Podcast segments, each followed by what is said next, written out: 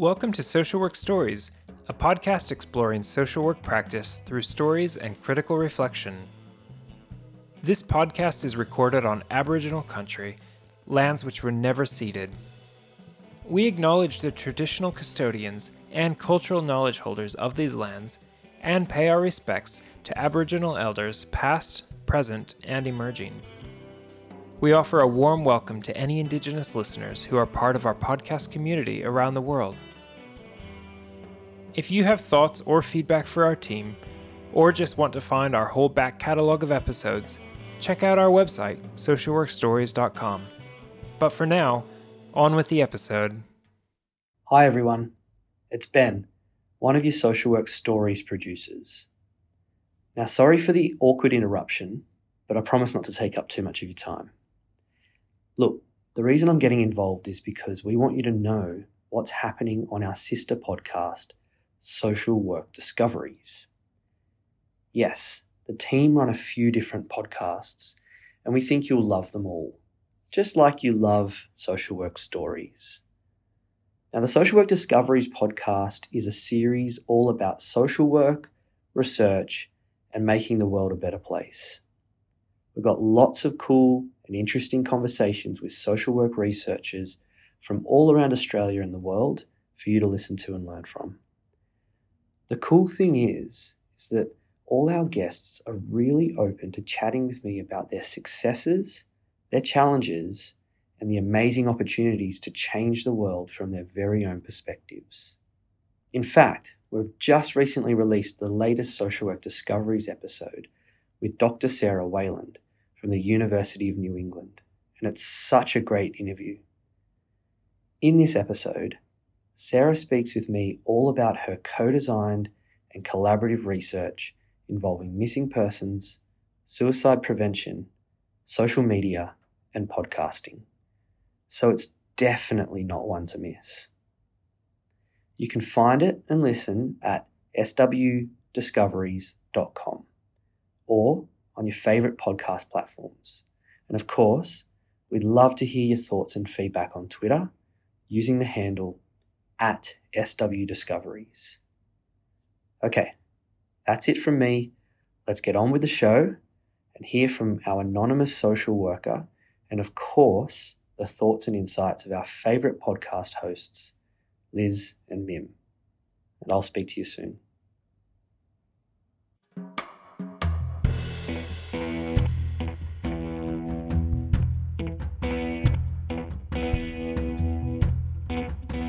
And good evening. Welcome to the Social Work Stories podcast. My name's Lis Murphy, and I'm joined here by Dr. Mim Fox. Good evening, Dr. Fox. Uh, good evening, uh, Lis Murphy. Uh, and hello, everybody. Good evening makes us sound extremely formal tonight, actually. I think we should shake it up. Why, Do you think? yeah, it's true. not? We often do a good morning. So good evening makes sense. And it is evening, Mim. Let's not kid ourselves. It's That's a little true. later than what we had anticipated. But here we are. It's kind of sort of beginning of 2023, our second episode for the year. do you know what? I think a lot of social workers probably listen to this podcast on their way home from work. So actually, good evening is probably really appropriate, right? Well, then, good evening. Good evening, listeners. Good, evening, Dr. Fox. everyone. Good evening. and what do we have today? We Oh. have. Uh, I'm just going to say first up Yeah. the topic for tonight's episode is something I hold so close to my heart, Mim. I cannot tell you. It's about what we call in New South Wales family conferencing, but our Victorian brothers and sisters call it family meetings. And other people call them case conferences as well.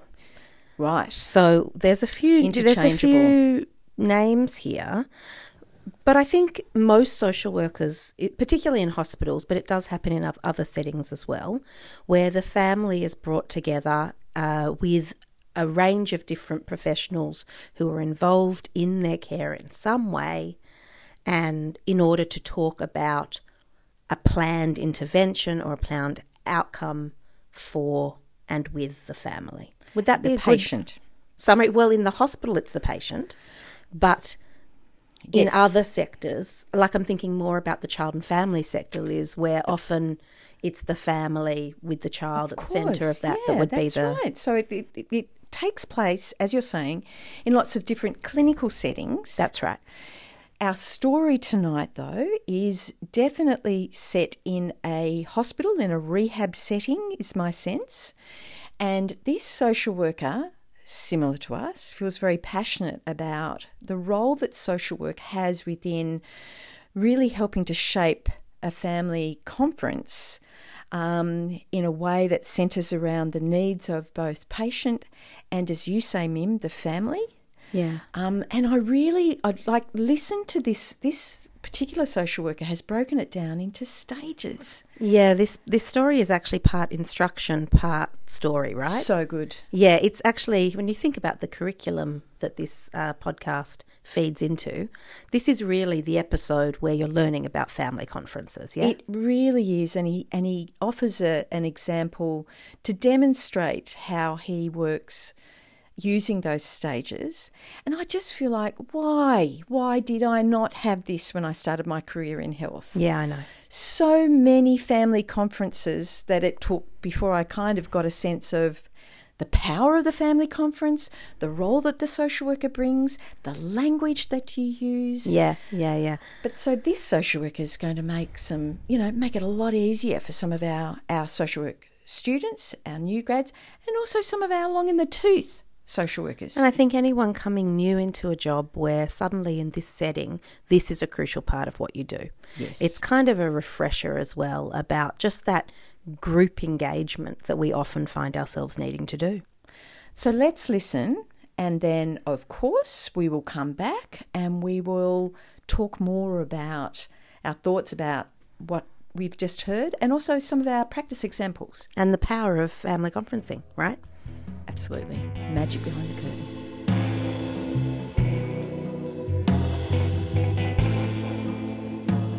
I wanted to talk today about family meetings, um, and in the context where I work is in acute health within a regional health service. I wanted to talk about family meetings, or, or you know, they might be called other things in other places, but essentially they're a, a formalised meeting between a patient, family members, and the treating team um, that's supporting the person. Um, I I really wanted to highlight the role that social work has in these and the importance of social work being involved as a central um, a central facilitator and um, and worker within these contexts. Um, this is really because social work holds the psychosocial perspective within health, where others are focused on the medical model or the the uh, the clinical or patient focused issues. Social work holds the psychosocial perspective well. Um, we have an understanding of family dynamics. We can work with conflict resolution and mediation skills to negotiate around uh, various um, issues that may arise when dealing with patients, families, and, and the various complexities. Um, I wanted to talk to what is essentially a seven or maybe eight steps to a successful or conclusive family meeting and uh, highlight this uh, with a case example through through from from my workplace. Um, when thinking about a family meeting, um, there's some pre family meeting work that needs to happen. Um, and firstly, it really needs to be clear what the intention of the meeting is. It's it's not enough to for a doctor or um, someone in the team to say, "I need a family meeting organised, please, thank you," and and off goes the social worker. We need to be really clear at that early point. You know, why, what's it about, and um, what is the intention of the meeting? Are we wanting to resolve a discharge plan? Are we wanting to um, have the patient and family make an informed decision about various medical interventions or treatments, or or what else? Um, needs to be a lot of work around preparing for the meeting, preparing the family, and preparing the treating team for a meeting, and for both sides to have an understanding of what to expect from the other. I, I think a treating team informed about the family dynamics and who's going to um, perhaps um, be driving things from the family or you know the issues that may arise or questions that may come up the information that we need to make sure we're prepared for before going into a meeting so that it doesn't become something to follow up later. And for a family to know that this, this is the treating team that's going to be coming to the meeting this is what will be discussed and and these are the um, uh, the things that you might expect from it. Um, that way they can also spend a bit of time perhaps preparing and writing questions and the like and having a think about it. Um, the third sort of point is around safety. Uh, the role for social work, it's really important to ensure that there's going to be physical safety as much as emotional or cultural safety for patient families uh, attending um, and making sure that it's accessible um, um, for people that can't get uh, to the, the meeting in person.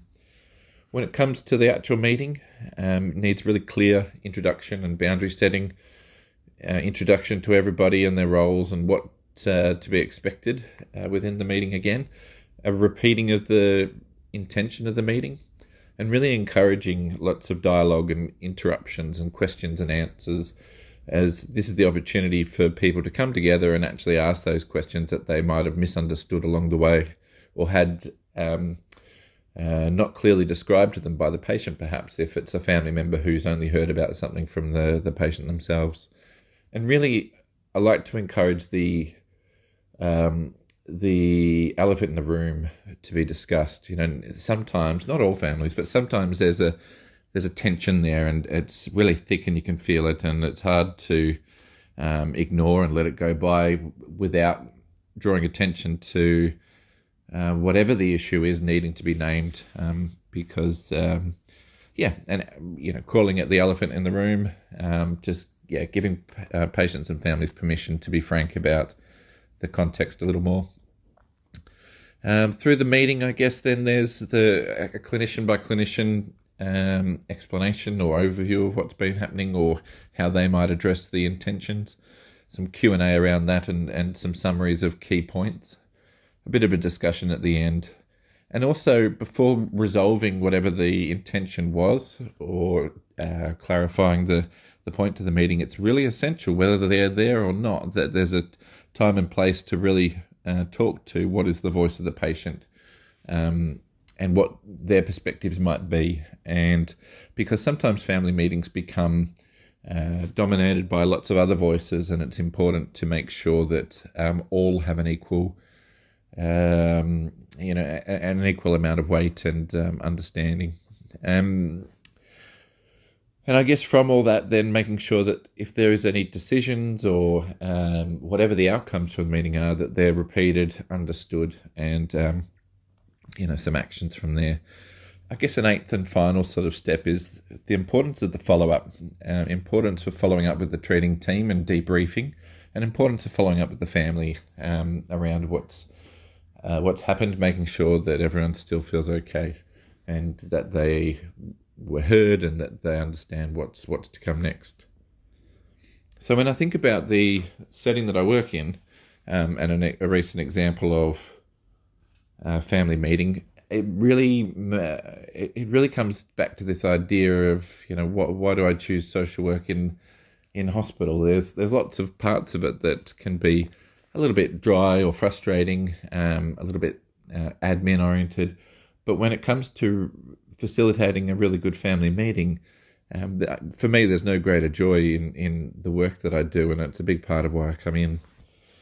I think back to recently a, a, a case of a, an elderly uh, patient, an elderly woman who had a significant left sided stroke, leaving her with a lot of um, physical, functional communication, um, swallowing, you know, dietary, lots of deficits and things that weren't going well for her, and a, a very distressed, though optimistic, you know, had pains to be optimistic husband who was um, the single point of contact in the hospital. Um, we had some contact from some family members who had felt uh, that they weren't being communicated to or they didn't have an understanding of what was happening and we had a treating team who was after a, a, about a, a week into the stay, for, from their point of view, it was very clear that um, the trajectory that we were on for this um, for this woman. Um, and so we needed to, I guess, mutually, there was a, a, a, desire from the family, but also a desire from the treating team to set a, a family meeting. And so when it comes to the intention, it was mutually agreeable that we needed to make sure everybody had an update of the information and the care provided throughout the um, patient's uh, stay so far, and really start to um, plant some seeds or make some progress towards a discharge plan. Um, the preparation of the patient and the family was making sure that all that, that needed to be there were going to be there somewhere interstate or regional and needed to be, um, you know, access telehealth and make sure we had um, that available and, and functional for everybody.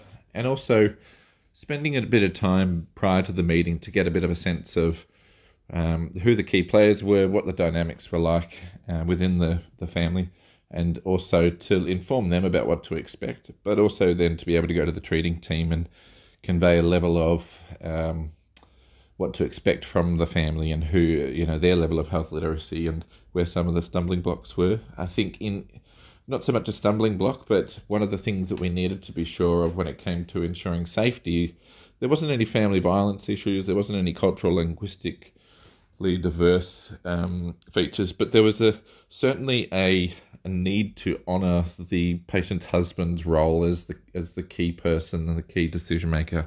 There was no legally appointed medical treatment decision maker as next of kin, and certainly as the I guess the patriarchal figure within this family, who the adult children were certainly not at all interested in challenging um, and wanting to make sure that any decision was his. Um, um, so we needed to make sure that our language was going to be um, that everyone was support there to support him um, in making the ultimate final decision.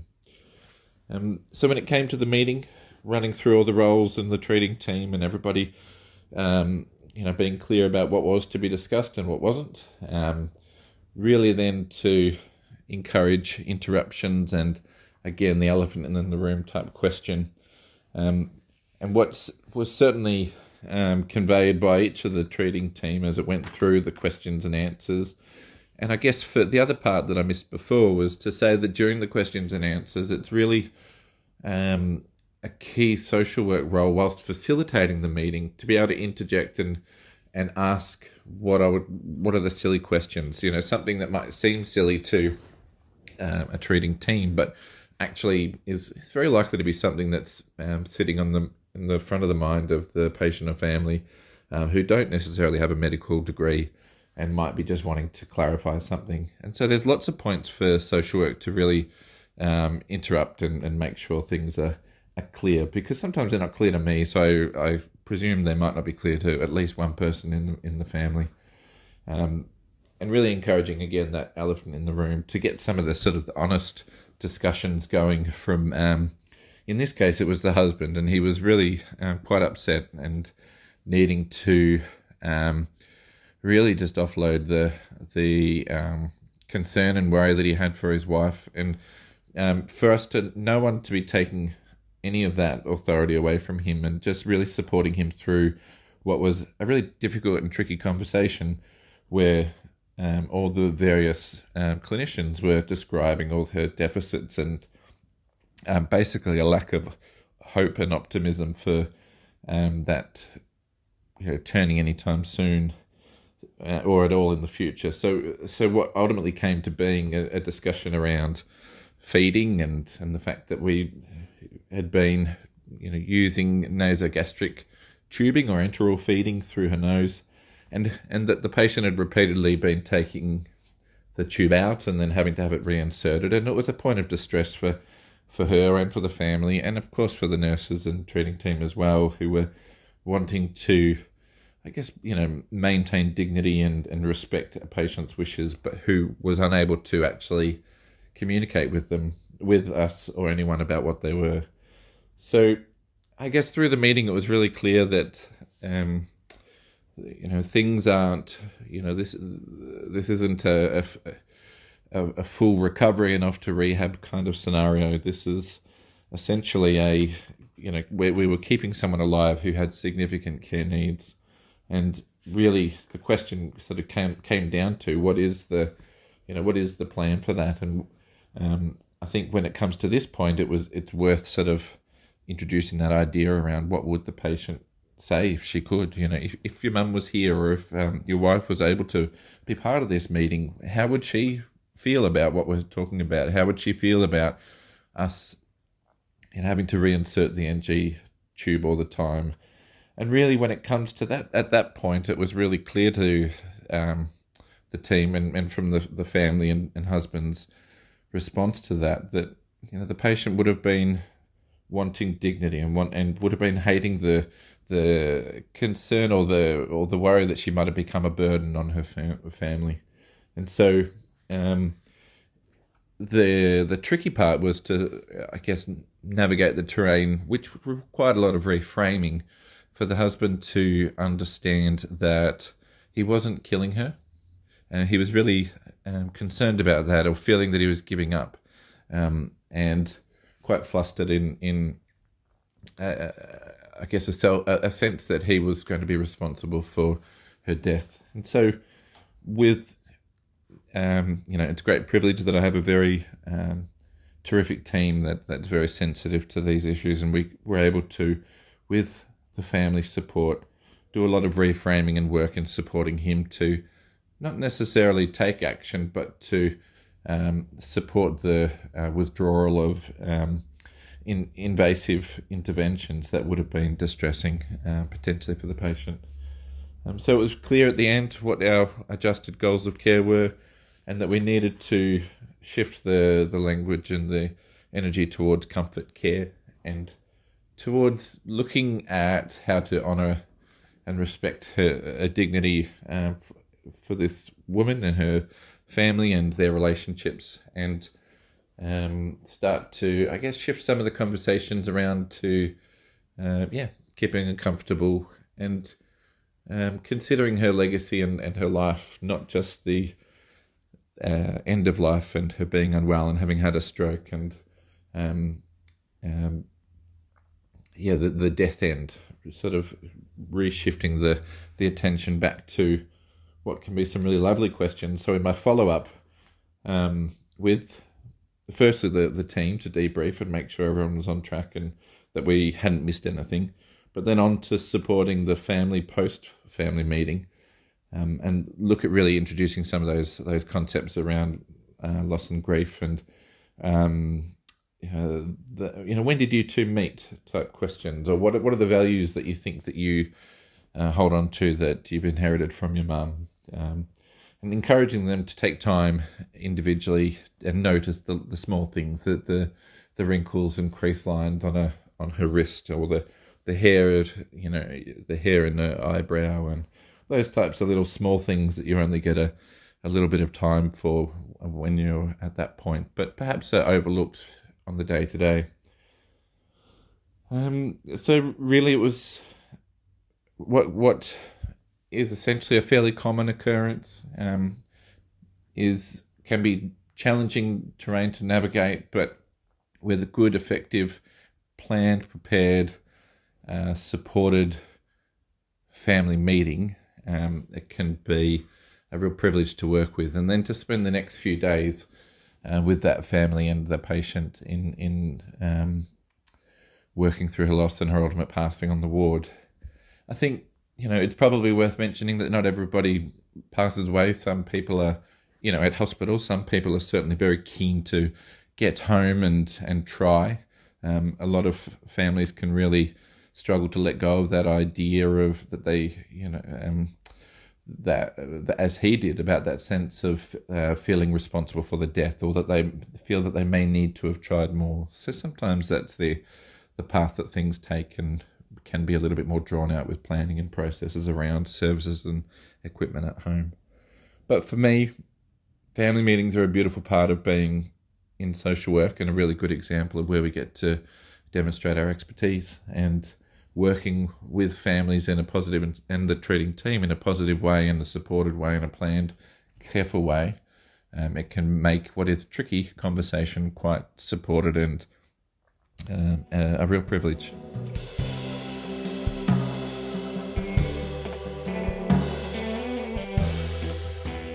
Lis, when I was new into hospital social work, so I had been a social worker for about five years, maybe a bit less, but I was fairly new. I'd done some locum jobs in hospitals, but then I got my first permanent position in a hospital. Right. Right. And I turn up to work. So my experience of regular hospital social work practice was still fairly limited, right? I turn up to work at 8:30 one day, and for some reason I remember it was a Tuesday. Isn't that funny that you remember those details? But I do remember that. And I turned up to work, and in those days we had to do a manual sign in you know, at the reception desk, just because. Let's not kid ourselves, Mim. There are some of us, including myself, who are still doing it. Ah, don't you love the paternalism of a bureaucracy? But um, I remember signing in, and at sign in, uh, there was a note there for me to go and speak with my um, team leader. And I went and met with the team leader, and they said that one of my colleagues, there had been a train accident, and or there was some sort of yeah there was an accident of some sort near her house and she actually couldn't come into work that day and that I was needed to cover one particular thing for her that thing remember it was 8:30 in the morning that thing that I had to cover was a 9 a.m. family conference excellent yeah so I remember thinking to myself okay where will I start? Because um, you didn't know this this you didn't know the patient, the family, the, no, the no prior team. knowledge whatsoever. Excellent. And this story we've just heard, and the stages we've just heard, I mean, all of that prep work didn't apply this day, Lis. Right? Like that, I had half an hour. So I had to prioritize what was it I was going to do. And I remember going straight up to the ward, making a beeline for the nursing unit manager, getting the lowdown, going straight to the notes, doing the quickest review of the notes I've ever done in my life, and then going straight to the family to try and maximize rapport building before this conference began, right? Because there, despite the limited experience, my ethics and values and grounding in social work practice was telling me I had to know where the family and the patient were situated, right? I think that's the piece that actually if you if you have that then it's much easier just to walk into a family conference. But without that, I always felt looking back on that day now, that's the crux for me. Because it because I think the role and thank you for that shortcut. So because mm. let us also be honest, this will happen in your career. Absolutely. You know, you will definitely have this happen. And so you've also given us a, a great um, tip on what to go for, how to prioritize. And what I'm hearing you say is definitely get a get in there and get a sense from the family and the patient about w- w- what their expectations and hopes are for this family conference. That's right. I think a lot of social workers, when they go into social work practice, don't imagine they're the center of the the moment. Like they don't imagine the spotlight on them. No. Right? But in a family conference, often it is because you're chairing it often, right? And so I think you need to know as much as you can before that moment to feel confident in that role. You do. So because because many of us like to operate on the edge, yes. Um, there's a lot of edge work there's a lot of invisible edge work. So, mm. as this social worker talks about, there's a, so much prep that goes into so much getting people in the room. Don't even get me started. But thank God we've got telehealth now, so that people don't have to travel all the way down from, you know, Newcastle. That's right, hundred kilometres to get there, whilst the consultant is there. But that aside, the actual the connection and the rapport building, as you described, mm. that can mm. take place prior to it. Yes. But both with, with the family and the patient and also with the team. Yeah. Because if you work with a good team and they're often in rehab units, palliative care, ICU, where they're doing family conferences Constantly. day in, day out, and they learn these skills together often.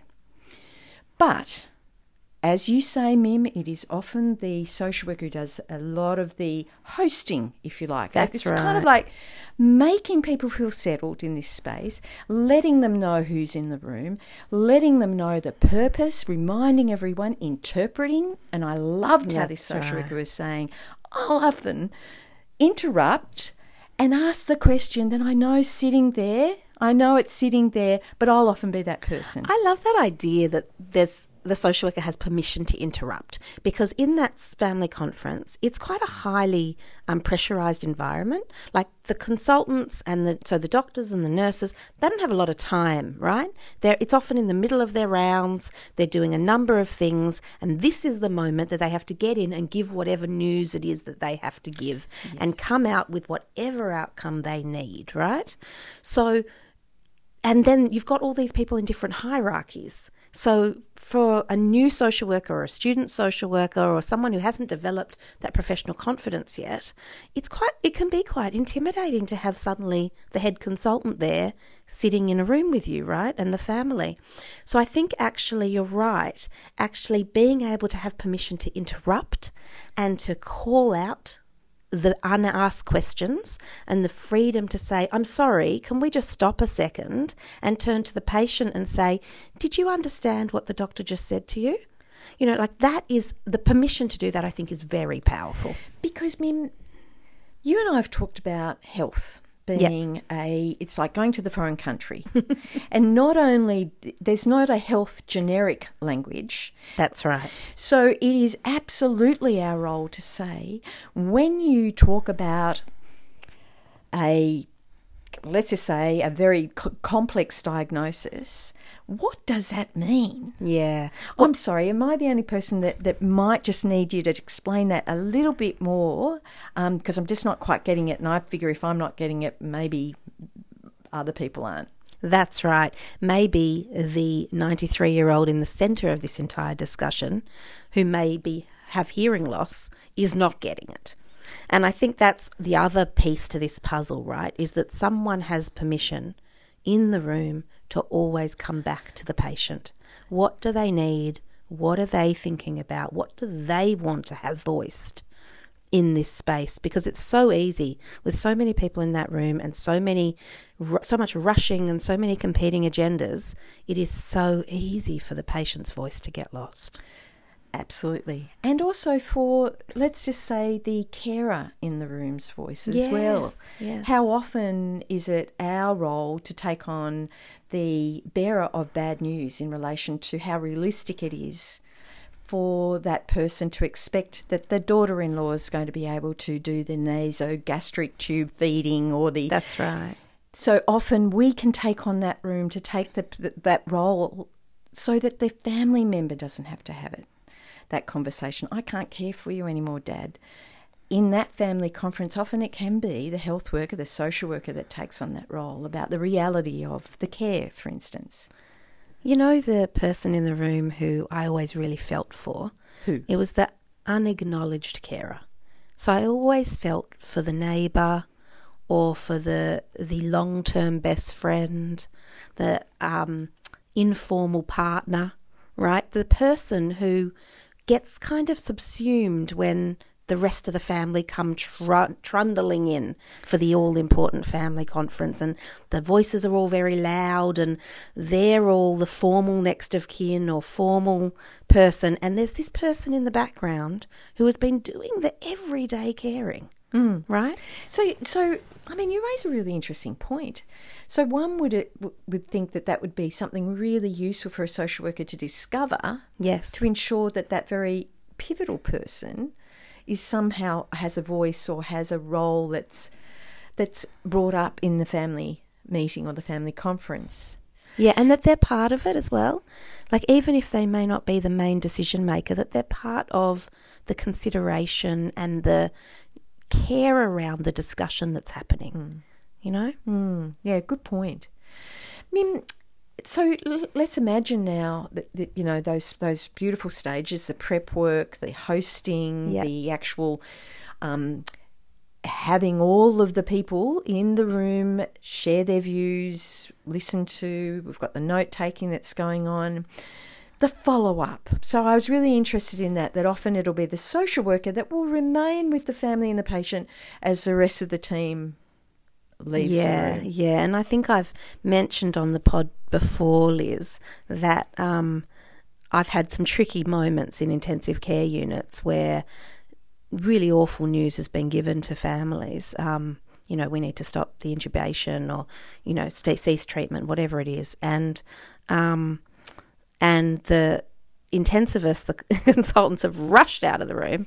The nurses what, to have, save a life or something. Oh yeah, you know, just yeah, to do something else important, and and the nurses have rushed out as quickly as possible, and you're then left with a family who are bereft, who are, are in shock. Um, I've had situations where I've had the wall right next to my head punched because of the immense acute distress. Yes. I've had a computer thrown in a room after a family conference because of that. I do think, um, as as skilled as social workers are in being there in those really difficult emotional moments, it, it can be a really tricky space to navigate as well. Uh, on your personal risk front, but also on just holding all that emotion mm. because there can be so much emotion that comes out after the family conference is over. And I think he raised that point about that's also part of the assessment of, yeah. in relation to the safety of the family, the patient, but also the, the healthcare workers. Yeah. That, that because of the nature of the news that might be being delivered, that needs to be factored in to your thinking around it and who needs to be present and remain, but also think that about what are the family's reaction going to be or the patient's yeah, reaction yeah, going to be. Mim, this is a very sophisticated communication process. Yes.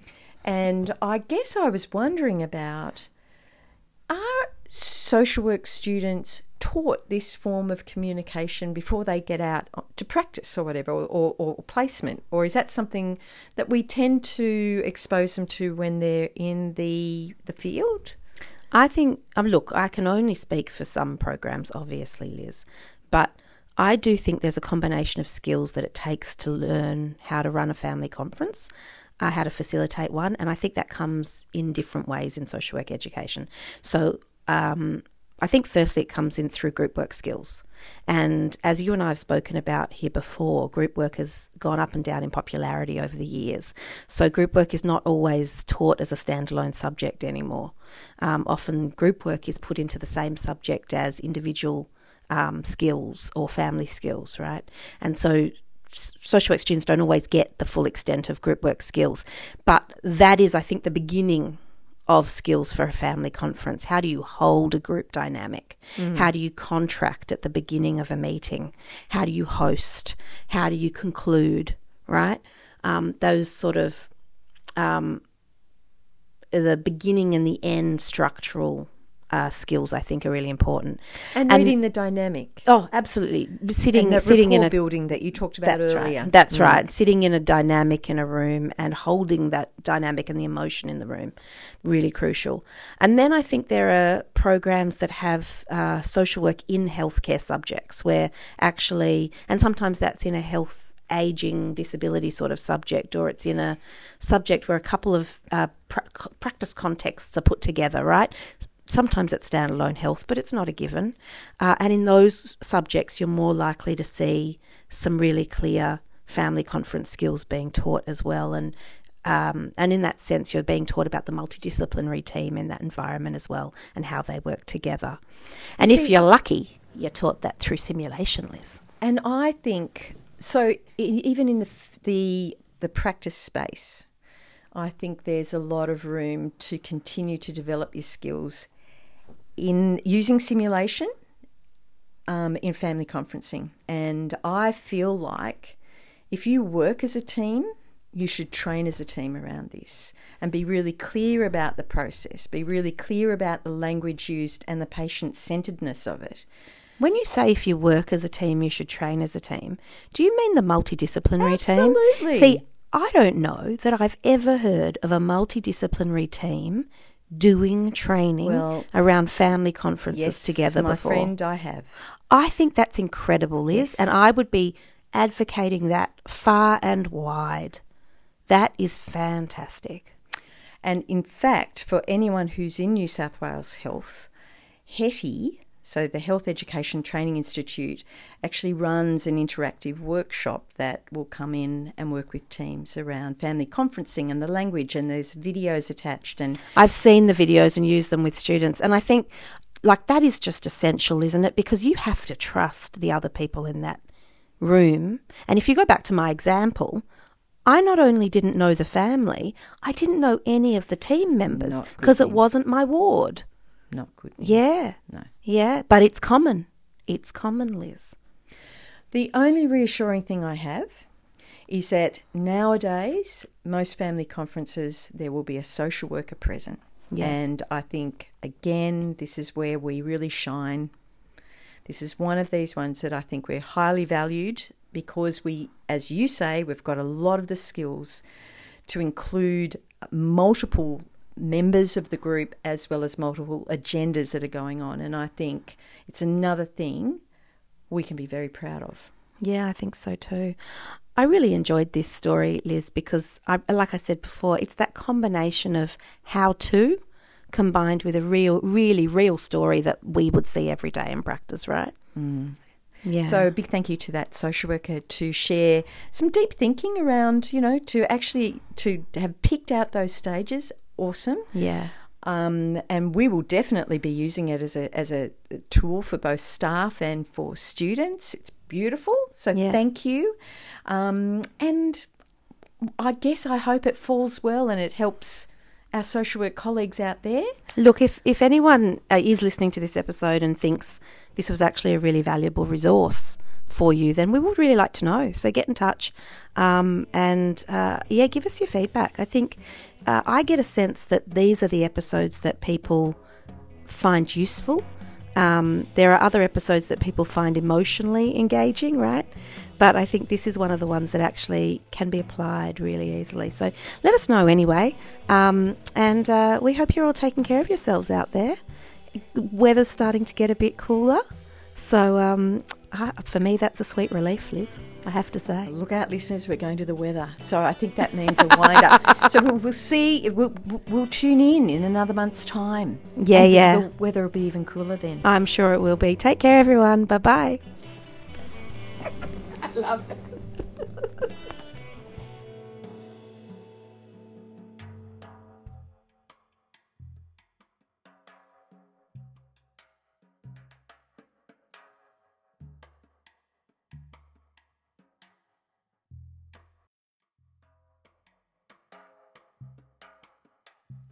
Thanks for listening to the Social Work Stories podcast. All of the stories we share are de identified to respect and protect the people involved. We create this podcast because we're passionate about building the global social work community and strengthening our practice, no matter the context. If you want to help us grow the podcast tribe and continue the work we do, we would love it if you can subscribe or follow the podcast in your favorite podcast app. That way, you'll be sure to get every episode as soon as it's released. While you're in your podcast app, if you can leave us a five star rating and write a review, it would mean so much to us. You can connect with us on Instagram, Twitter, Facebook, and LinkedIn, where you can share our posts with your friends to help spread the word. And you can always find us at our home on the web, socialworkstories.com. The Social Work Stories podcast is made by Lis Murphy, Dr. Mim Fox, Justin Stech, Dr. Ben Joseph, and Maddie Stratten. Thanks so much for listening.